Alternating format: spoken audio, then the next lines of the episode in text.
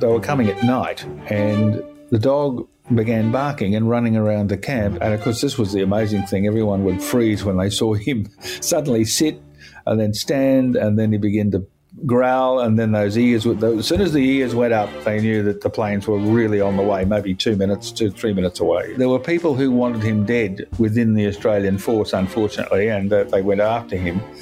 But the boys all managed to um, to cover up for Horrie and make sure that he was taken everywhere with him because they apart from loving him and admiring his courage and his friendliness, he was terrific with every one of them.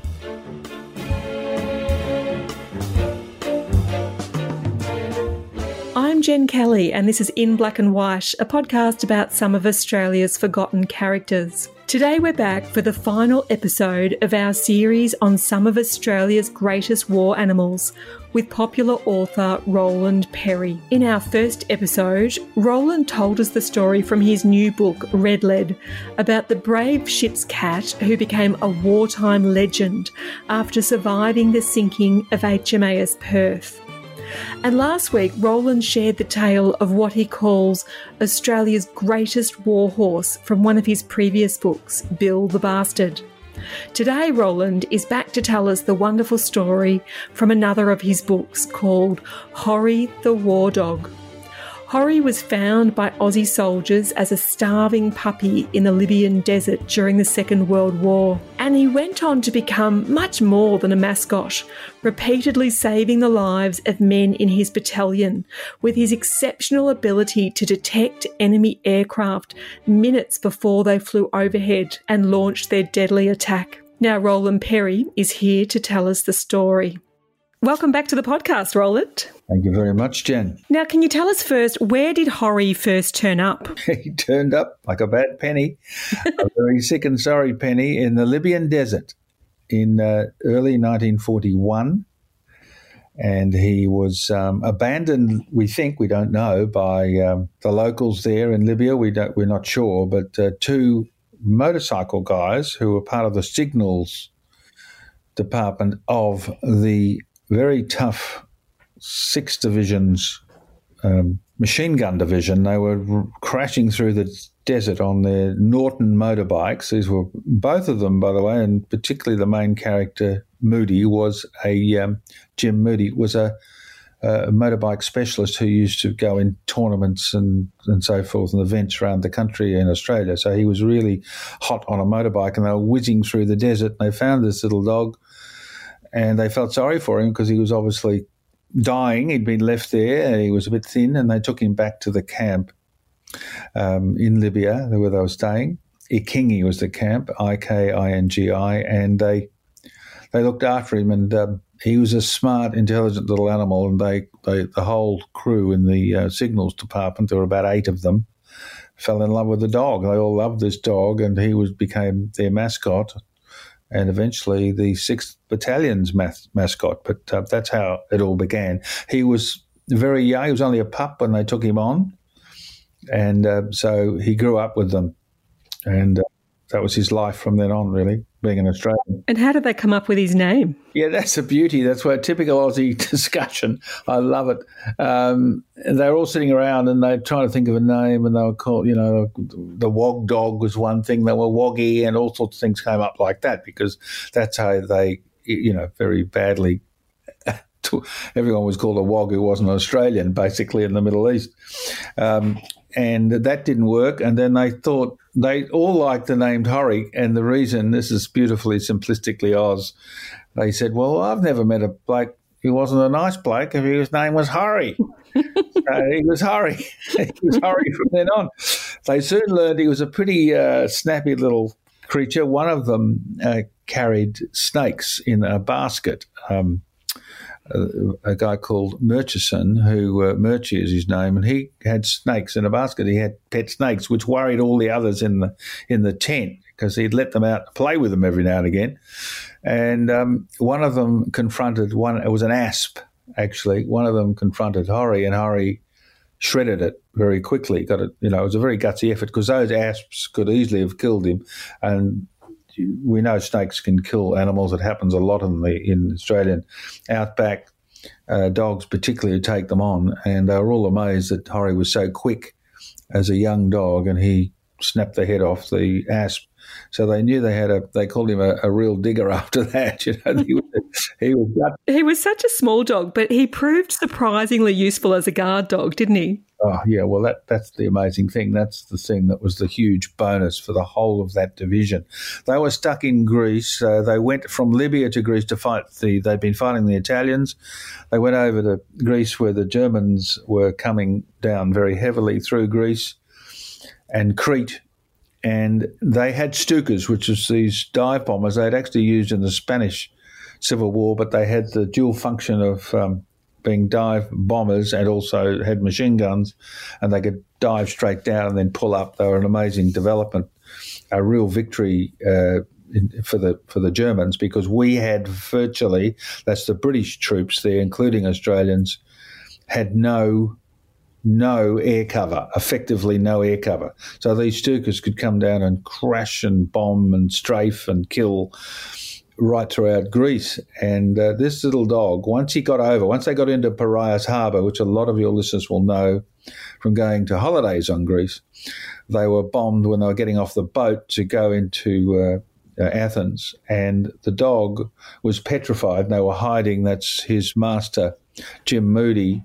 Were hiding in a drain, and the dog was trembling and upset. But it suddenly snapped and jumped out on the road and started barking at the planes now. Uh, and bombs were being dropped not far away, and he he. He was afraid of the bombs, but he wasn't afraid of the planes because they couldn't do anything directly. They were up in the sky, but he was bouncing around, and he finally got so much courage that Moody had to take him off the road, grab him, and put him back and hide him in the in the drain with him because the dog was so courageous. And from then on, it uh, it did the same thing. But the great thing was it could hear these Stukas coming. It had massive ears for its size, you know, amazing ears, and it would straighten.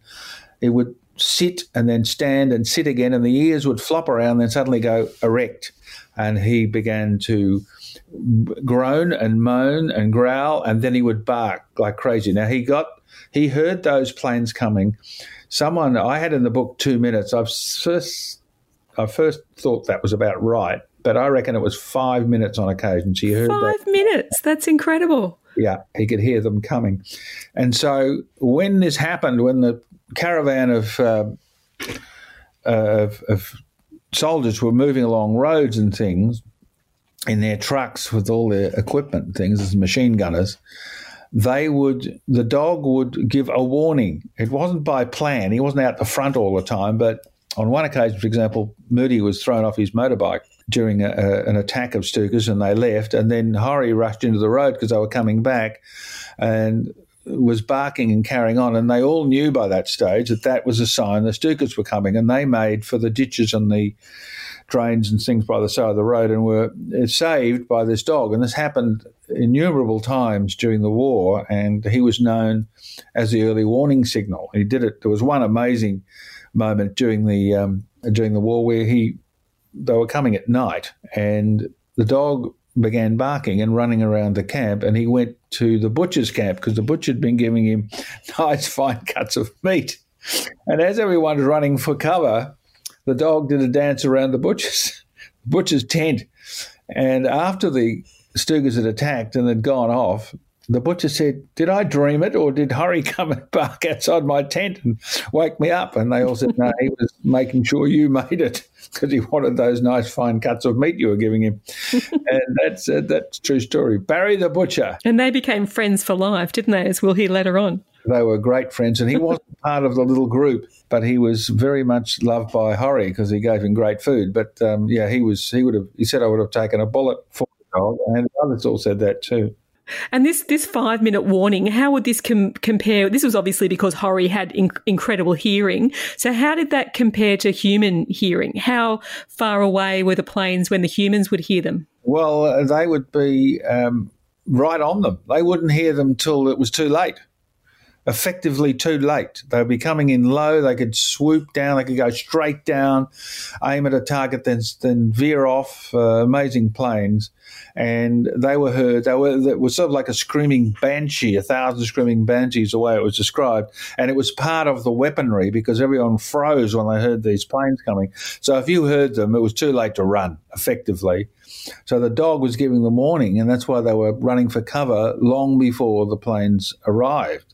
That's why he was so powerful. So virtually, they were right on top of the camps um, when they well, they were heard for the first time by the um, by the diggers. The other amazing thing about having Horrie as an early warning system is it didn't just give them time to dive into the trenches, it also gave them time to line up the aircraft with their machine guns. Yes, well, they had that, that happened on several occasions too, and um, quite a, amazing. They could get into position.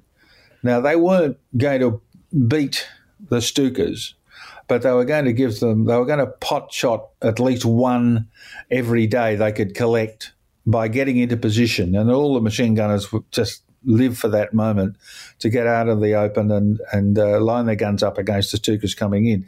So the dog gave them on the boats as well, uh, that when they were being transported there and back from Greece and Crete Horrie gave them plenty of warning to uh, to fire back, and that happened on occasions. Uh, uh, quite amazing when you think about that. So they, all that division absolutely adored this dog. As I said before, most of them made the comment they'd take a bullet for him, which is um, what not many people say about other people, even. No, and and lots of other units had mascots, dogs and cats, but really Horrie was more than a mascot, wasn't he? He he sort of became a valuable member of that battalion he was a he was a weapon, and they made him a a, a member by giving him uh, the colour patches and and everything associated with being a member of that division. And he was, you know, he, he had a little jacket with um, with the insignia on it and everything, and and he was very proudly trotting around in that. Um, that, especially in the cold weather, of course. But uh, no, he, he sort of understood the fuss because it was related to his barking and screaming at the um, at the planes coming in. So dogs, as we know, do associate rewards with their actions. And this is what he realized that he was important. That's why he didn't hesitate to, to jump out in the open and bark or get ready to bark. And of course, this was the amazing thing. Everyone would freeze when they saw him suddenly sit and then stand, and then he began to growl, and then those ears. As soon as the ears went up, they knew that the planes were really on the way. Maybe two minutes, two three minutes away. Yeah. Now, of course, Moody and uh, the other guys, the rebels, as as they were called, weren't supposed to have a dog. What what sort of measures did they have to take to hide Horrie? Yeah, well, it was amusing at times, frightening on other times because um, there were laws, you know, the military laws, you couldn't have animals at one point, especially going into battle. And so they had to hide him in the pack, a backpack. He was such a little dog.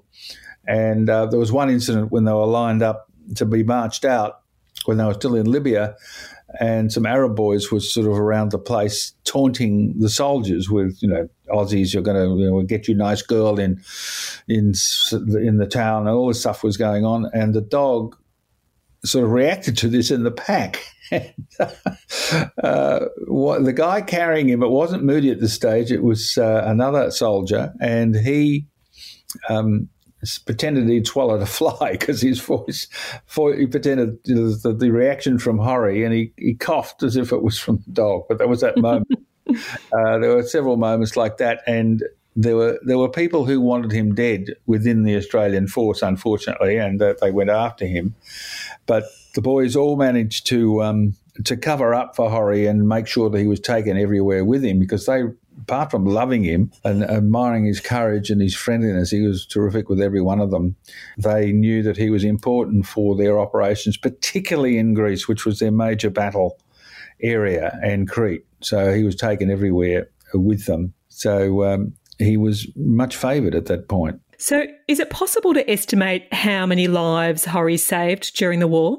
No, this would be a contentious point. I don't want to put a figure on it, but if there were 6,000 men in the division or in that unit, then you've got to say that half of them would have been probably slaughtered by the planes at some point had it not been for Horrie, the early warning system. I think that's fair to say. Because I describe many times in the book how they ran for cover and how the dog got them into that position. Now, um, some may argue with the number. I, I would say, you know, you're looking at at least a quarter to a half of those men. So probably 2,000 men could say that Horrie had an impact on them maintaining their lives during the war. I mean, there was, don't forget, they were fighting and there was machine gunning and there was still planes getting through and um, attacking when Horrie couldn't stop them. You know, they'd be in their trenches, but, but, um, they were still hit. So it's very hard to estimate, but certainly he was a hero of that division. Now, there's a great story in the book about there was a discussion over whether they should use Horrie or Murchison to run messages, and they held they held a race to decide. Can you tell us about that? Yes, well, it, there was um, at one point uh, Moody uh, was down at the base of a cliff, and they were getting messages um, on Crete uh, that there might be Germans landing on boats, uh, which was happening, by the way. And so they had to send messages by air. They'd drop air messages saying, well, there's a boat that's arrived on this corner of the island, and we think there are about 40 Germans with guns. All that sort of thing would come through. And they used to drop messages to the top of this plateau where the soldiers were based. And Moody was down the bottom, closer to the beach on patrol at that moment or just on lookout. And they had to get messages down to him because they he would be closer sometimes to the possibility of Germans coming in by boat. And so they had to get messages down a very steep cliff. And Murchison, um, who was a cocky sort of character, gutsy as well, but he was a, a, bit miffed that they were going to send the dog down with a message to Moody and not him. He thought he could swing down through the undergrowth on a fairly steep cliff. Um, and they had a race uh, because the others opted for the dog because he was nimble footed and you know knew that he was going to Moody. And they had a race, and uh, the dog beat him by. It doesn't matter so far. Moody tripped, fell, smashed his head, but didn't make it down. And, and uh, Moody got the message minutes before um, before Murchison. So that was a done deal. It was the dog that was going to carry the messages down from the plateau. Lovely. Now, there, there are so many incredible stories in the book of when Horrie saved lives. Are there any other standout incidents you want to tell us about? Well, they were, they were being evacuated from Greece at one point, and um, their boat was sunk. And they made sure that there was a cat called Ubu was thrown off, um, but thrown onto its master's back. It landed on its master's back. Uh, Ubu was saved, and Horrie was swung down also. He was taken down into the boat, got off, and was saved. That was one moment. They weren't going to let Horrie die, and, and they weren't going to let the cat die either. But it was more of a pet, the cat, than something essential for the troops. So that was the one of the one of the tales that, that came out of the the whole thing.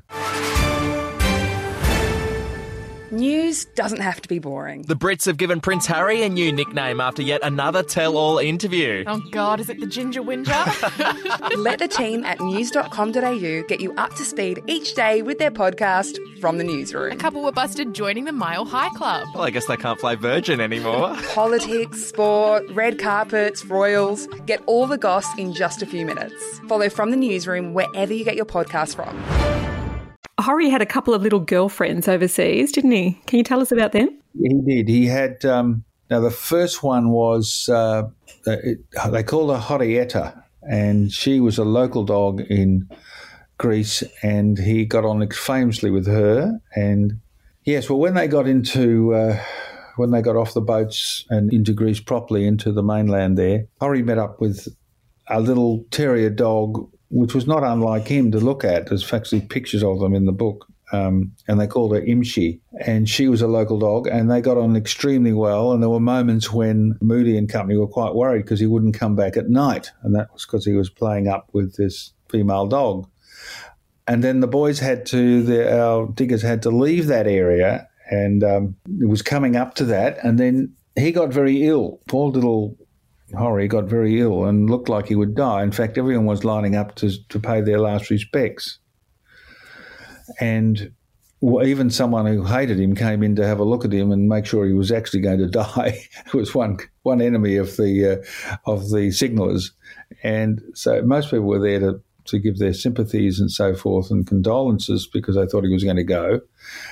And then someone thought they'd bring Imshi in, the girlfriend, and he immediately perked up. It was one of those moments he wouldn't take his food or anything until that point. point, and then he perked up and it took a few days. Actually, he, he wandered out into the snow after her. He couldn't stand up properly, but it was the moment that lifted his spirits and he recovered after that. So uh, that was beautiful. But the problem was that when they left, he had to be virtually held down because when they left, the boys left to go to another part of Greece in the war.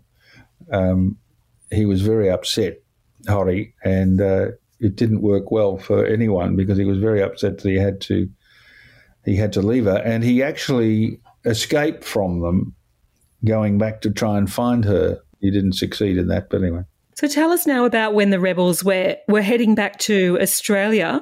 How did they get Horrie back to Australia? How did they hide him? Well, they uh, they smuggled him in their packs back, and uh, they weren't supposed to do that. They were given orders not to. Um, in fact, he was given up to uh, police uh, at one point, and and then the Moody went and got him out of that police station and, and hid him in the uh, camp they were in before they were being shipped out back to Australia. And they managed to get him on board the boat they were taking. It was an American boat, and it was run by a, a, a guy that was known as a maritime Caesar. He was a very tough guy. Uh, on board, now this was a, an American ship with American crew, and Australians were on board. The Sixth Division were on board and he was tough character, this bloke, and he said no animals on board.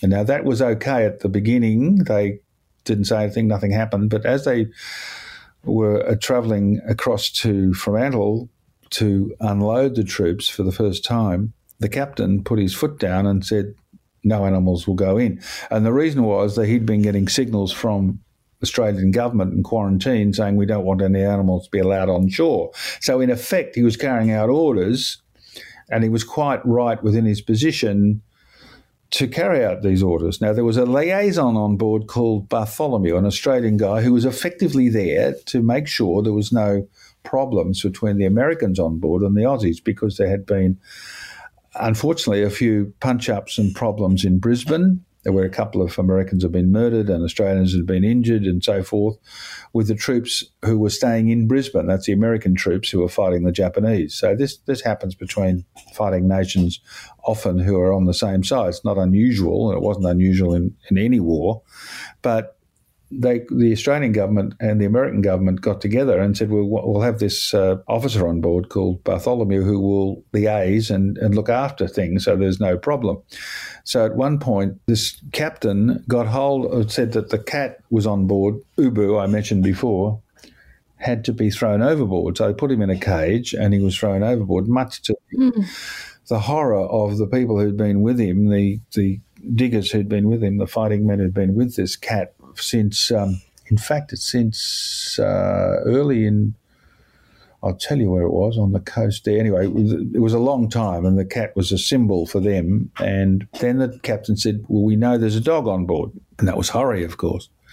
And they were, the Americans on board began to search for Horrie, and Moody led a delegation in to see the captain, which was quite un- remember he was a private Moody. He wasn't an officer. Bit of a rogue. One of the reasons I loved him as a subject because he was a rogue. All authors like rogues to write about, but he was a, a, a very intelligent man and as well as being a rogue and he went into the captain a delegation of six men from the diggers in front of Bartholomew and Australian officers were there as well. They didn't know what he was going to say because they knew that Moody controlled the dog or the rumour of this dog. Was kept in the cabin and, and so forth. wasn't allowed out on the deck. They didn't allow it on the deck. And uh, he um, he said the captain said, "I'm really annoyed about this dog. I'm going to throw it in the furnace if I get it right." And Moody said, "Well, I wouldn't do that uh, because the same fate might happen to anyone who perpetrates that against this dog." And of course, the American captain was seething. Uh, so you gonna, you're saying you're going to throw me in the furnace? And it was, a, and Bartholomew had to shepherd Moody out.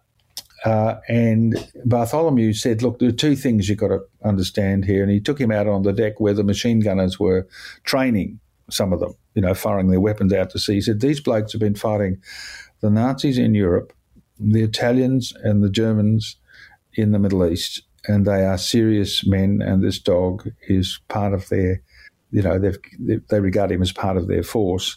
And if you do that, there's going to be trouble. He said one thing. He said the second thing you've got to bear in mind is that this information, if there's a rebellion on board your ship, it'll go straight back to the President of the United States. We're, we're representing effectively the government there, and it'll be hell to pay if you kill this dog and there's a rebellion, a mutiny. And so the captain had to bite his tongue and eat humble pie, and he, he turned a blind eye to Horrie being on board, and, and that's how they got him off into uh, Western Australia originally. And then from there, he went on to, to Melbourne. Is that where he was living for a while? Yes. Well, what happened was uh, the Sixth Division went up to fight in New Guinea, so that the uh, all the diggers dispersed for a little while, then regathered in Sydney to be sent up to fight Japanese New Guinea. This is uh, we're into 1942 now, and uh, Moody took the dog and gave him to his father to look after um, while he was away and to be hidden in St Kilda in Melbourne. And the dog um, didn't like women for some reason. We don't exactly know why. I, we think that it may be the uh, the Libyans wearing dresses, um, male and female wearing the same sort of garb. It might have been anything, but he didn't like. He had to adjust to women, and he didn't like Moody's father's girlfriend, and he would attack her and she was petrified because he'd be quite quite vicious. He had incredibly sharp teeth. I mean, those teeth had bitten through, you know, asps and so forth. And there was a postman that he attacked as well. So it was he was drawing attention to himself. He used to snap at the heels of the postman. Didn't like the postman. Who uh, was going to uh, report him and, and so forth. They had to calm him down. So he stayed with uh, Moody's old man until um, into 1945 when the when the guys came back from fighting in Japan. That's Moody and Company and all the signalers. And they were up in Sydney at this point, and um, they got the dog up there. There was one problem that happened at this time, and that was that their sergeant, that's the signaler's sergeant, the man in charge of the little group of rebels, as they were called, wanted to raise money for the Red Cross. He was approached and they thought if they brought the door the dog out into the open into the public, that this would help raise money because he had such fame. So up until now, for three years, Horrie had been living as a fugitive. He had under a different identity, I presume. he had. Yes, they called him something else. And uh, at that point, at that point, rather uh, unthinkingly, Booker, Roy Booker, the sergeant, who was a fellow hell of a nice man, and and and had the interests of the, the dog and the tr- the rebels in mind, uh, got him uh, to be made a member of the RSL. Right? How did they do that? Well, they, they the story of Horrie had gone, it preceded him a bit, and then they told the RSL what he'd done, and so the RSL made him a full member with all the accoutrements of the RSL and badges and everything. And of course, this was terribly insulting because Aborigines who'd fought for us weren't allowed into the RSL. They were so racist mm. those days. It was yeah. So and this was obviously all to protect Horrie. So, so Jim Moody obviously feared that if the authorities found out that he still had Horrie and had done this all this time and had sneaked him into Australia, what, what was he afraid that the authorities might do? Well, Booker had made the call that um, the publicity would give it protection because it would be known as a hero dog, and it got massive publicity when it. I mean, I'm seriously, there's nothing like it today. It was in all the papers to start with that he this dog had done these wonderful things, uh, but the government department, the health department in Canberra, said this can't happen. We have to have this dog quarantined, uh, which was a euphemism for bumped off. They were going to put mm. down. And uh, there was a guy called uh, Wardle who was the um, director of the hygiene department. Now, whenever I've done the research on him or found anything about him, it's he's, he's like that warden in the Shawshank Redemption. Did you see that? The Shawshank Yes, yes. He's exactly like him. His whole behaviour was like him. Uh, even the way I obviously didn't hear him speak, but the way he wrote things and said things and reacted to things. So he was duplicitous. He said, "No, the dog will be taken in only for um, observation to see if he's fit and, and not carrying any diseases." Well, uh, I got to say that um, Moody didn't believe it. He just he'd been so close to the dog, he knew what the government would do. Anyway, he was ordered to take the dog to, into an Abbotsford centre, a health quarantine area, and a guy called John King, who was in charge of the of that centre, would receive the dog and, and so they had to work out a plan. And you call this the hoax of the century, don't you? What, what, what did they do? I started the book actually with the, a dog being put down. And what uh, Jim Moody did, he, he, he was so keen to, and he took Booker along with him, he looked at all the dog pounds around Sydney where they were. Moody found the, the dog lookalike, a little terrier, and who was condemned to death. They were going to, they put them down after a couple of weeks in those days if they weren't if owners didn't turn up or they had no owners. And he was, it was Friday night. It was going to be put down on the Monday. So the timing was interesting from Moody's point of view. The dog was snappy, unhappy, uh, bit people, was not not a very nice little animal, but Moody, being a dog whisperer, knew how to handle him and took him out of the pound and delivered him to the John King, this fellow at Abbotsford, and he said, "Well, call me back on Sunday. We'll tell we'll tell you what uh, Mr. Wardle is going to do with him, what the direction is. But we think the dog will be all right because you've got a health certificate for him, and so forth and so forth."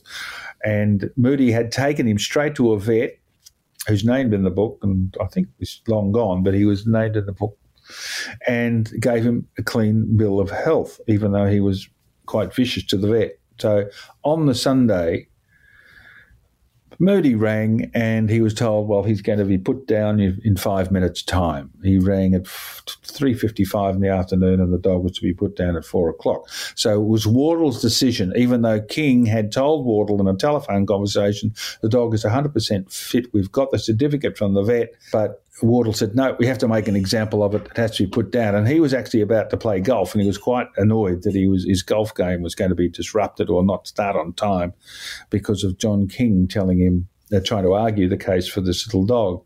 So it was put down.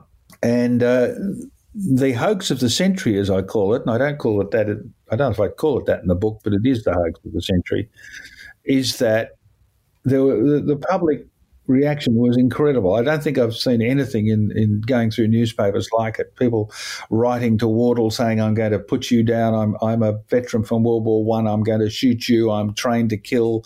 All this going on. He was really worried that he was actually going to be assassinated because he'd put down this hero dog. And it got worse because the Prime Minister at one point was going to intervene but didn't do it. That was John Curtin. And he was aware that the dog um, had been put down.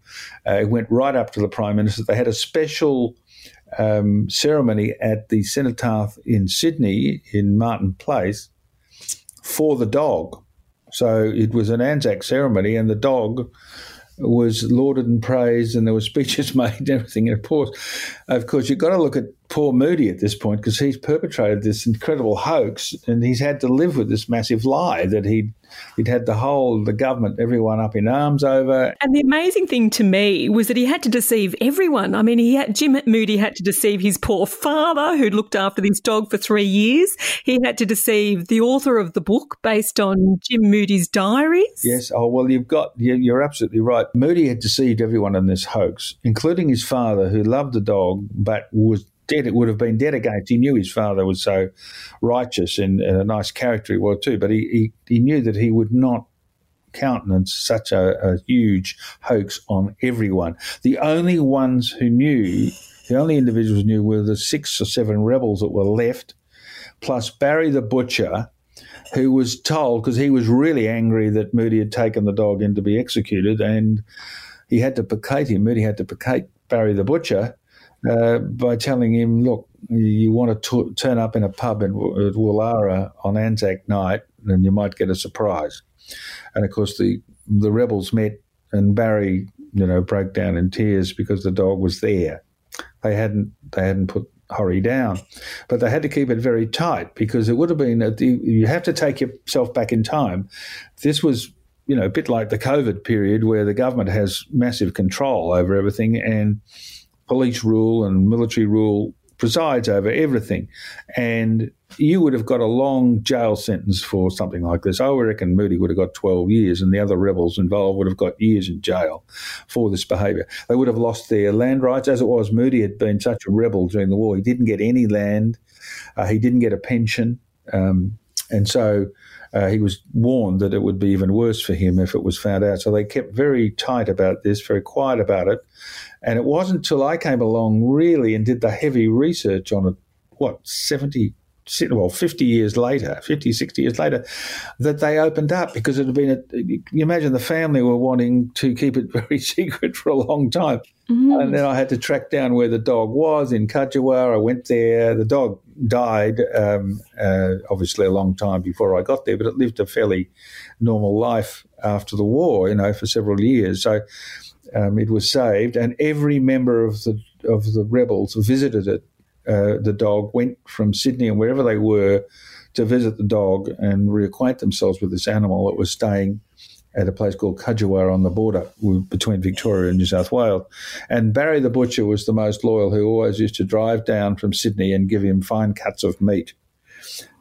it's a lovely, lovely story. And um, when Moody was looking for a terrier to replace Horrie, he found a lovely little Scotch Terrier who was a female, of course, and he couldn't. He wanted to take her, and uh, the sergeant said, "Look," Roy Booker said, "It's a you've got to get a male dog. It doesn't look exactly like him. You've got to, you know." He was quite worried he was going to take this dog because he'd fallen in love with it, and he went back and bought that dog, and he mated it with um, with Horrie, and they had pups. And the pups, mm. um, I have photographs of the pups in the book, which is a wonderful end of the story. So the gene carried on, that very brave gene from the Libyan desert.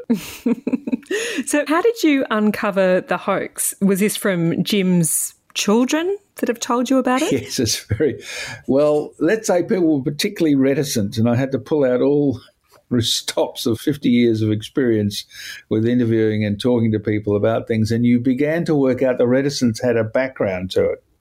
And then the members of the family opened up, and then I was introduced to wives of Don Gill, his best mate, Moody's best mate, and other characters who then, realizing the family had. Uh, had opened up about it that they were going to open up too. But it wasn't. You just think of it. They were hiding it for at least 20 years. It was 20 years after war that Moody sent all the dogs paraphernalia, the, you know, the everything he'd worn, the, the, special patches he had for being a member of the 6th Division, for being a member of the RSL, and so forth, was sent to the Australian War Memorial, where they're on display now. So, and have been since 1965. Now, he took a, being a gambler as he was, um, he took that gamble that no one would really dig into it at that point. He'd only told one or two people outside the um, outside the little rebel group in all that time, which was pretty brave because you'd be sitting on this guilt of having duped everyone from the prime minister with a special thing at the cenotaph. Can you imagine that? He became he was a big drinker before, but he became a total alcoholic after that because there was one doctor examined him after a car crash. He said, "There's no worries." Uh, we've done the blood examination. Um, the, there was no uh, no blood in it at all. Now, there's another nice postscript to the story is that there's actually a statue now of Horrie, the war dog, in Corryong, isn't there? Yes, there is, and that's uh, that's an amazing thing. It's it's I'm sure there's going to be more on him. There'll be a film. I was approached by a film company, and uh, we couldn't quite come to agreement on things and it wasn't made. But I think it'll happen as it will with Bill the Bastard and Red Lead. Eventually, these things will happen because they're great tales. I've been lucky to stumble onto them. It hasn't been my mainstream of work, being the animal correspondent, but yes, it has, uh, it's a fantastic digression from. You know the heavier work you have to do on biographies names like Monahan. It's it's a great tale, isn't it? Why, why did you? He was always known as Horrie the Wog Dog. Why did you decide to call the book Horrie the War Dog instead? Well, it wasn't just the political correctness. I just felt that um, this more represented what he was. He, to call him a wog, even if you're stuck with that racist epithet, was not really representative of what he was. He was a war dog, and he was mm. essential war dog, not in the typical fashion of having growling Alsatians and, and Rottweilers and things. He was much more effective in being a, a, useful animal at war. Well, thank you for sharing another amazing story. Great to talk to you, Jen. Thanks for your interest. And if you want to learn more, you'll find a link to a story and photos in the show notes. Thanks for listening. This has been In Black and White, a podcast about some of Australia's forgotten characters. Written and hosted by me, Jen Kelly, produced by Jonty Burton, and edited by Andrea Tees Evanson. If you've enjoyed this podcast, we'd love you to give it a five star rating on whatever platform you're listening on. Even better, leave a review. Or if you have questions or comments, please let me know by email at inblackandwhite at heraldsun.com.au. Any clarifications or updates to the stories will appear in the show notes for each episode. And to get notified when each new episode comes out, make sure you subscribe to the podcast feed.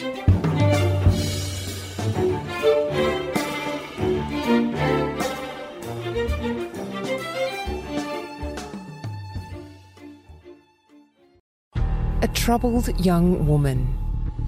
Her evil parents. We never had any issues between us. Has justice been done? Uh, I'm in a prison. Join journalist Richard Guilliatt as he delves into one of Australia's most gripping cases. Shadow of Doubt, a new podcast investigation from The Australian. I cannot find one of these allegations that's possible. Listen now, wherever you get your podcasts.